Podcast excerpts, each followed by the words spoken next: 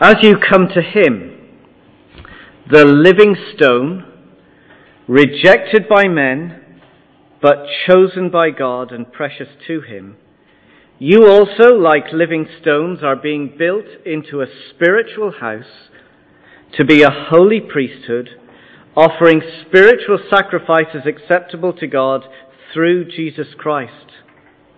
For in Scripture it says, See, I lay a stone in Zion, a chosen and precious cornerstone, and the one who trusts in him will never be put to shame. Now to you who believe, this stone is precious. But to those who do not believe, the stone the builders rejected has become the capstone, and a stone that causes men to stumble, and a rock that makes them fall. They stumble because they disobey the message, which is also what they were destined for. Let's talk to God. We're going to pray and ask for God's help as we look at this text together. Let's pray.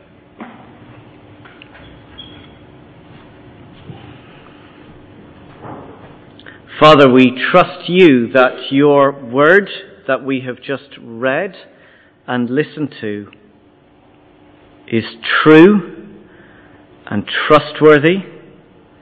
It is living and powerful. And so we pray that your word would do an effective and changing work in each of our lives. That as we come face to face with Jesus through this word, we would be a people who build our lives on the solid foundation of who Jesus is, and that we would live our lives in response to what he has done. Father, please change us. Please open up our eyes to see Jesus more clearly and understand who he is and what he has done.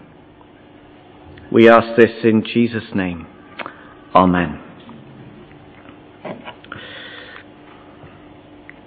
A couple were walking around a car boot sale and as they walked around and surveyed the items, they picked up what was a very small, plain bowl, about the size of a breakfast bowl, for three dollars. Clearly, the seller had rejected it as a piece of worthless junk. To the buyers, however, it was something precious to them, and to them it had some kind of value. And they decided that they would have it valued. And they discovered that this three dollar bowl was worth about one to two hundred thousand dollars.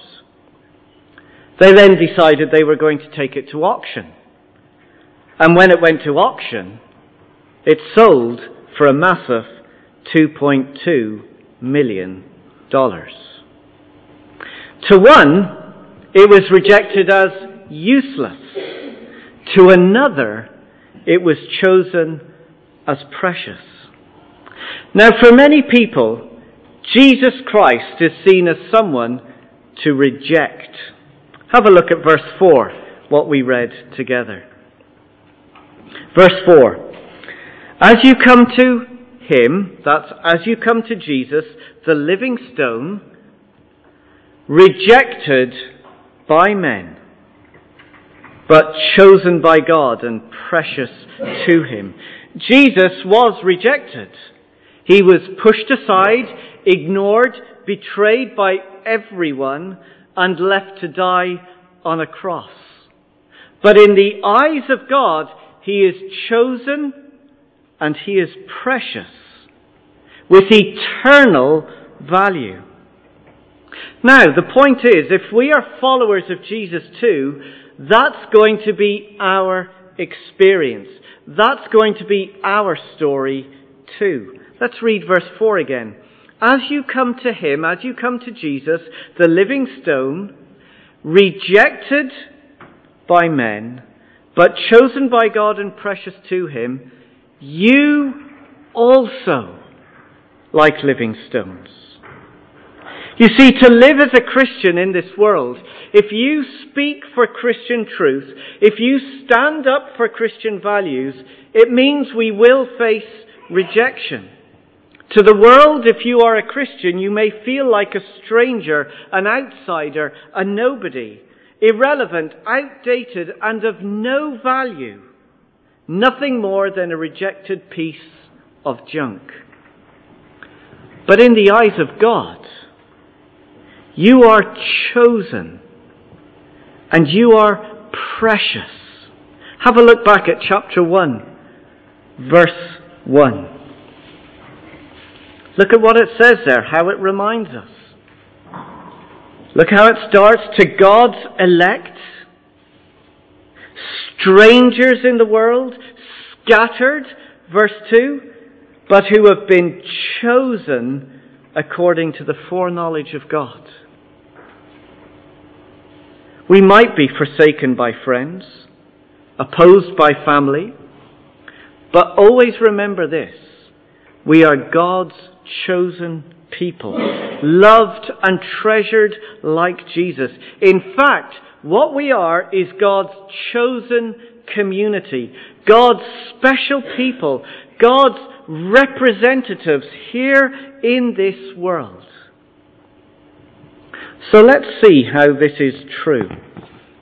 How we are, on the one sense, rejected, but on the other side, chosen and precious. We're going to see this in three ways. First, as we look at the way in which Jesus builds his church. Let's read verse 4. As you come to him, that's Jesus, the living stone. Now that's a very strange way to talk about anybody, talk about them as a stone. Why is Jesus a living stone? Well, we're given a clue. If you look at verse 6, just a little bit further down. This is a quote from the prophet Isaiah. For in Scripture it says, See, I lay a stone in Zion or in Jerusalem, a chosen and precious cornerstone, and the one who trusts in him will never be put to shame. This is, this is God's word through the prophet Isaiah. And it comes to Isaiah at a time when God's people were in exile, literally strangers in a foreign land. But there was a problem for them. There was no temple when they were in exile. The temple, you remember, was central to the people because it was through the temple and in the temple that they got to meet God. Here in the temple was where their sin was dealt with so that they could have access to God. So no temple, no God, and no relationship with God. And so the people cry out to God, how are we going to meet you? How are we going to know you? And God makes this promise, and the promise is in verse 6. Let's read it again. He says, See, I lay a stone in Zion, a chosen and precious cornerstone, and the one who trusts in him will never be put to shame. God is saying, I am going to build a new temple, but this new temple is not going to be a physical building made out of blocks and mortar, but this temple is going to be a person. I lay a chosen, a precious cornerstone. The one who trusts in Him, in this stone, this cornerstone, will have life. And that's exactly what Peter is saying. Jesus is the cornerstone. The cornerstone, or verse 4, the living stone. It was the first stone that was put down in the foundation of a building on which every other stone was laid. So the level had to be right and the angle had to be right. It was the foundation and most important stone. And Peter is saying, Jesus is that stone. Jesus is the true foundation, the true temple. So if you want to know God, if you want to meet God, if you want to enjoy God, you don't go into a building that's made of blocks and mortar. You go to a person, and his name is Jesus. He is the living stone, The one who came into this world to die for you, to take the blame for the wrong things you've done. The one who rose again from the grave to defeat sin and death. He is the living stone, the foundation stone, the one who gives you an inheritance and a life that can never perish, spoil, or fade. How do we experience this life? Well, look what it says in verse 4 as you come to Him, as you come to Jesus, as you trust in Him, as you build your life on the foundation of His death and His resurrection, so you have life and life eternal. That's why those who turn to Him are precious. But this building is for a purpose. The coming to Jesus is for a purpose. There's the first one, living stone, and the second, a spiritual house. So as we come to Jesus, look what happens in verse 5. You also, like living stones, are being built into a spiritual house to be a holy priesthood offering spiritual sacrifices acceptable to God through Jesus Christ. So you see, everyone who comes to Jesus and trusts in Jesus is built on the foundation of Jesus Christ. But not only that, we're built together by Jesus Christ. So if you can think of us gathered here today, that each one of us, if we're trusting in Jesus, is like a block or a brick. And Jesus takes those blocks and those bricks, He builds us on the foundation of His life, and He builds us together so that we become, verse 5, a spiritual house. And a spiritual house is another way of talking about the temple, God's house. So as Jesus builds us together, we become the temple of God we actually become the dwelling place where God lives by His Spirit. So in a sense, as we gather here together as people who believe in Jesus, we are the dwelling place where God is. God is actually here, right now, present with us by His Spirit. Now that's going to be huge encouragement if we are facing rejection from friends or family. Here's what it means. First, no matter what opposition we might face as God's people, God is always with us. We're a spiritual house. We're built together where God lives by His Holy Spirit. That means that when I experience rejection as a Christian, God will not abandon me and He will not leave me to fend for myself. God sticks with us. He never leaves us. Wherever we go as His people, God goes with us because He is dwelling in us and with us. But the second thing, no matter what persecution we may face as God's people, God is still building up His church. His building project is not finished. God is still saving people who have rejected Him and He's building them together to be His people.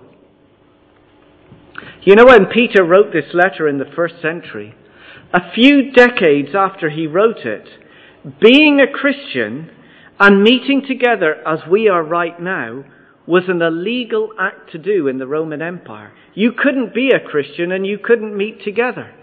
And as a result, thousands of Christians were put to death. Some of them were set alight and used as human torches by Nero, covered in sheepskin and set amongst the lions for the entertainment of the crowd. And today, in many, many parts of the world, there are Christians who lose their life because they side with Jesus. People are facing rejection.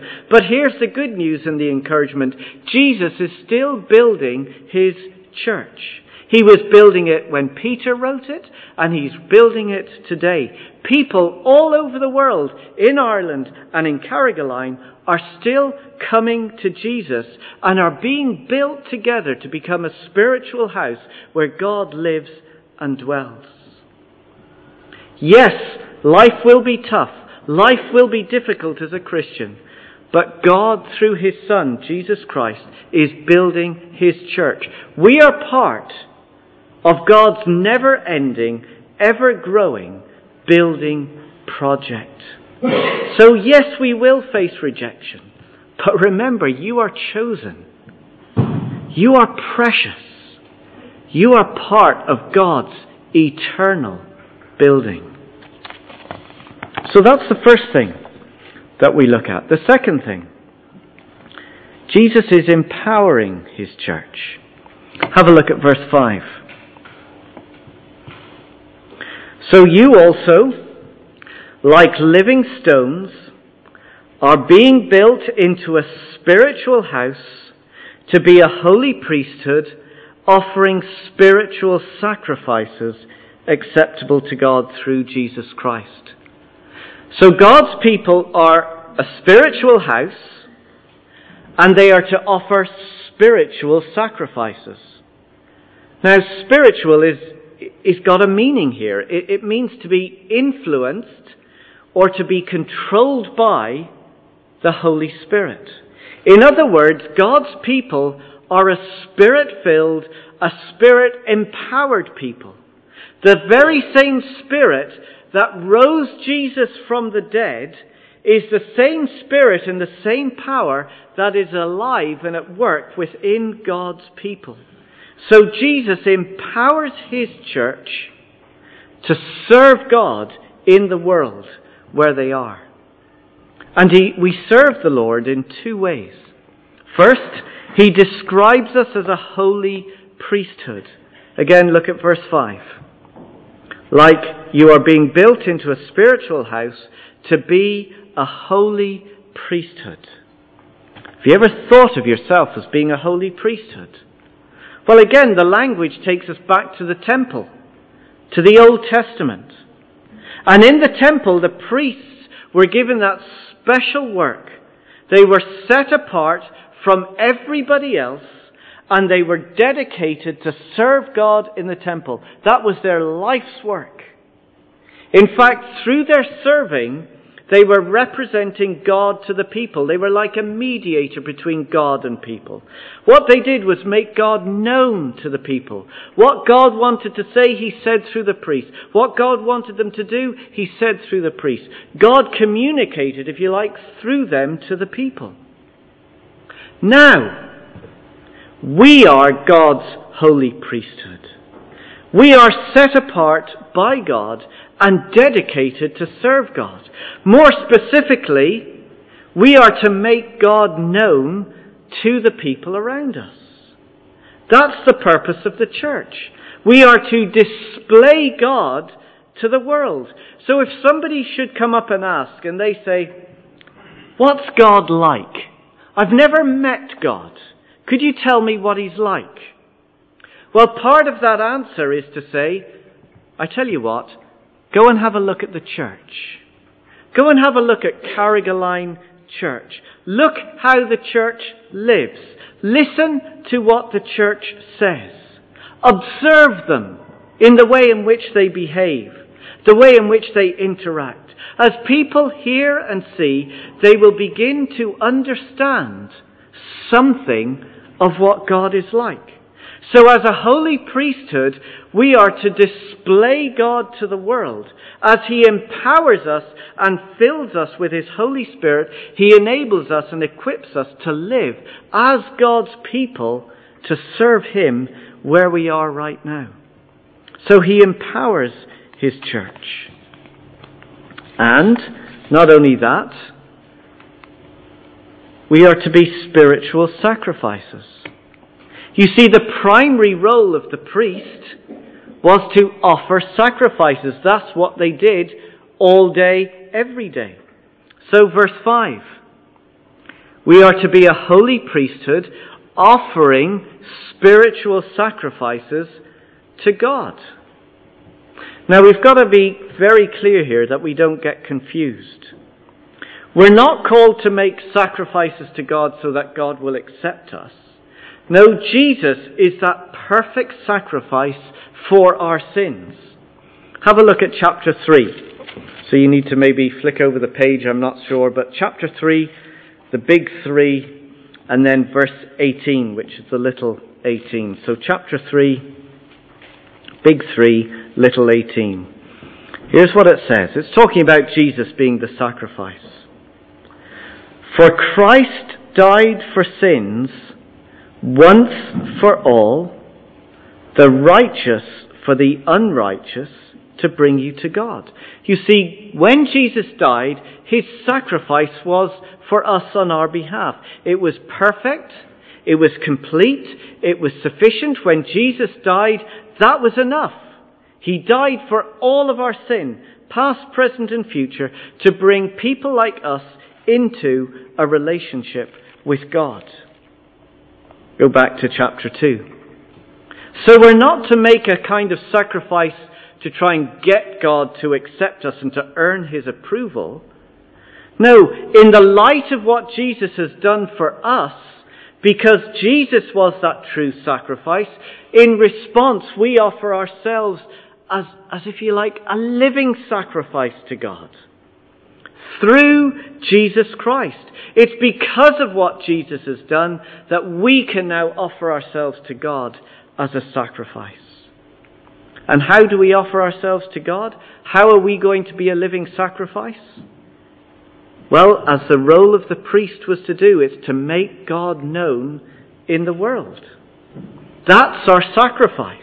Our sacrifice is to display the goodness and greatness of God through what we say and how we live. We'll get more into this next week. But as we go, as we disperse from this gathering here, as we go to our workplace, as we go back to our families, as we go to college, as we hang out with our mates, we are going as a holy priesthood, representing God where we are, being spiritual sacrifices, showing people the goodness and the greatness of God.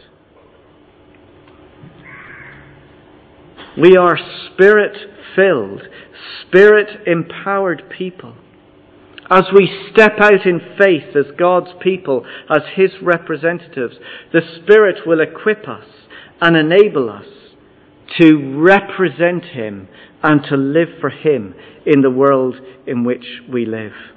Yes, we will face rejection. Yes, it will be hard. But He fills us with His Spirit and with His power to enable us to keep on going. So, He builds His church, He empowers His church, and Jesus honors His church. Let's read verse 6. That quote from Isaiah. For in Scripture it says, See, I lay a stone in Zion, a chosen and precious cornerstone. Jesus, as we've seen, is that chosen cornerstone. His death for us, His resurrection for us, is the foundation for our lives. And if we build our life on Jesus, if we align ourselves to His level and to that angle, if we commit ourselves to Him, we are going to face opposition and rejection. That's the big message of Peter. If you side with Jesus, if you follow him, if you identify with him, you will get hit. But, look at the rest of verse 6. And the one who trusts in him will never be put to shame. Jesus died a shameful death mocked, ridiculed, laughed at.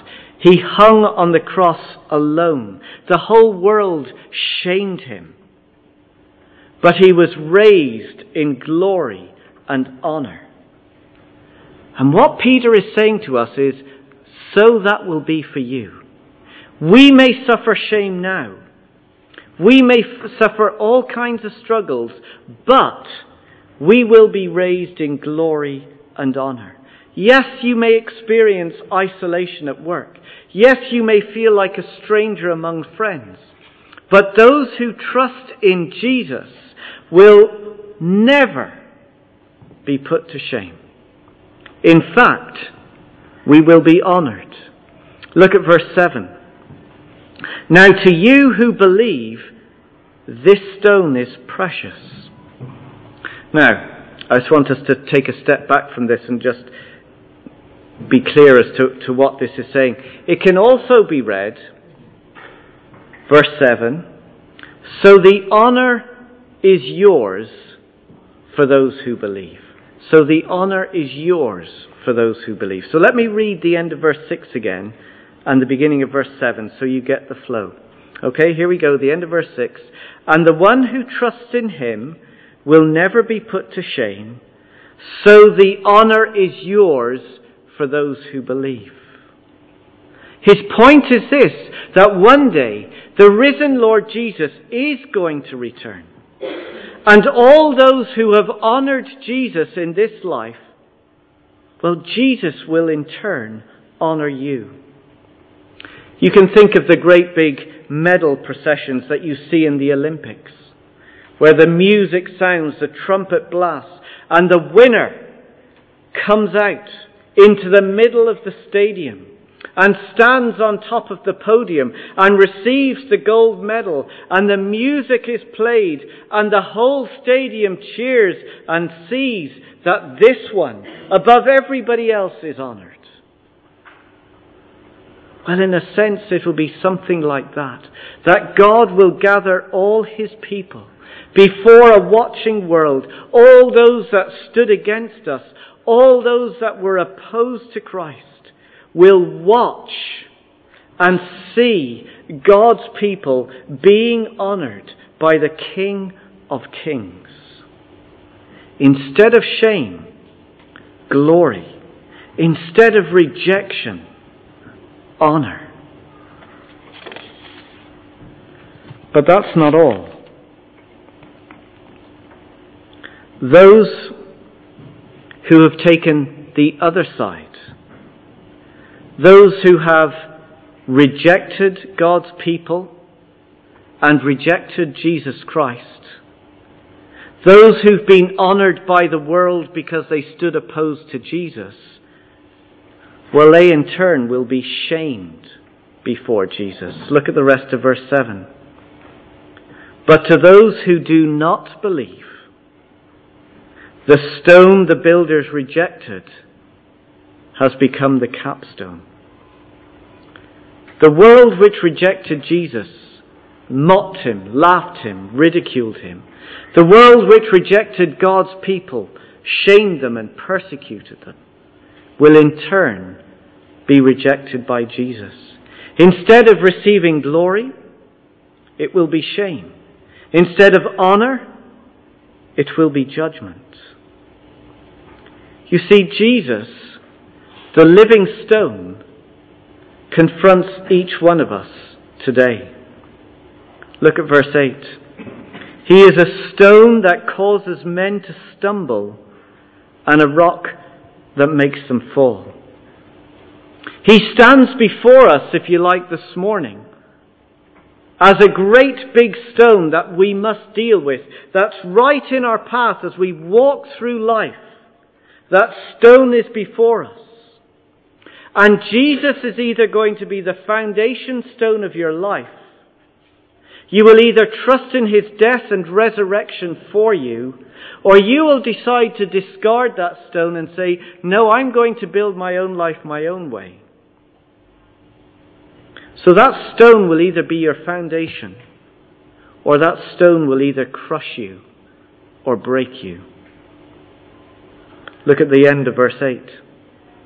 They stumble because they disobey the message, which is also what they were destined for. So as we are confronted with Jesus, it is a case of saying, well, I'm going my own way, or I'm building my life on Him. You see, to some, Jesus is just a worthless piece of junk. An old item that you see in a car boot sale of no value, of no worth. But to God, He is chosen and precious. The one who died for you, the one who rose again from the grave for you. And the story of Jesus And the experience of Jesus is going to be your story and your experience. Because to be a Christian in this world will mean that you will be disowned, you will be rejected, you will be pushed aside. But you are God's chosen and precious people. Jesus died for you. He rose for you. He will not let you go. You will not be shamed by him. You will be honored by him. You will be raised in glory, just as Jesus was raised in glory.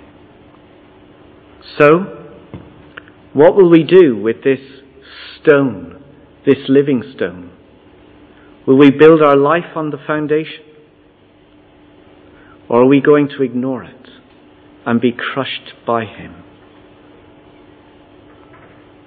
rejected by men, but chosen by God and precious to Him.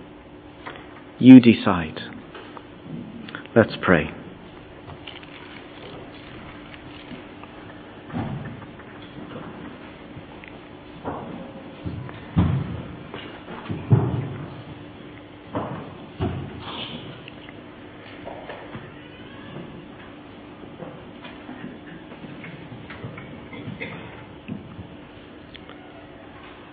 Father, thank you for Jesus. Thank you for his death for us. Thank you for his resurrection from the grave, defeating death, destroying the grave, and giving life to all who will trust in him. Father, help us that we would build our life on the Lord Jesus that we would level our lives to Him, that we would angle ourselves to Him, that He would be our rock, that we would not turn from Him. And Father, would you please help us to remember that just as Jesus was rejected, we too will be rejected.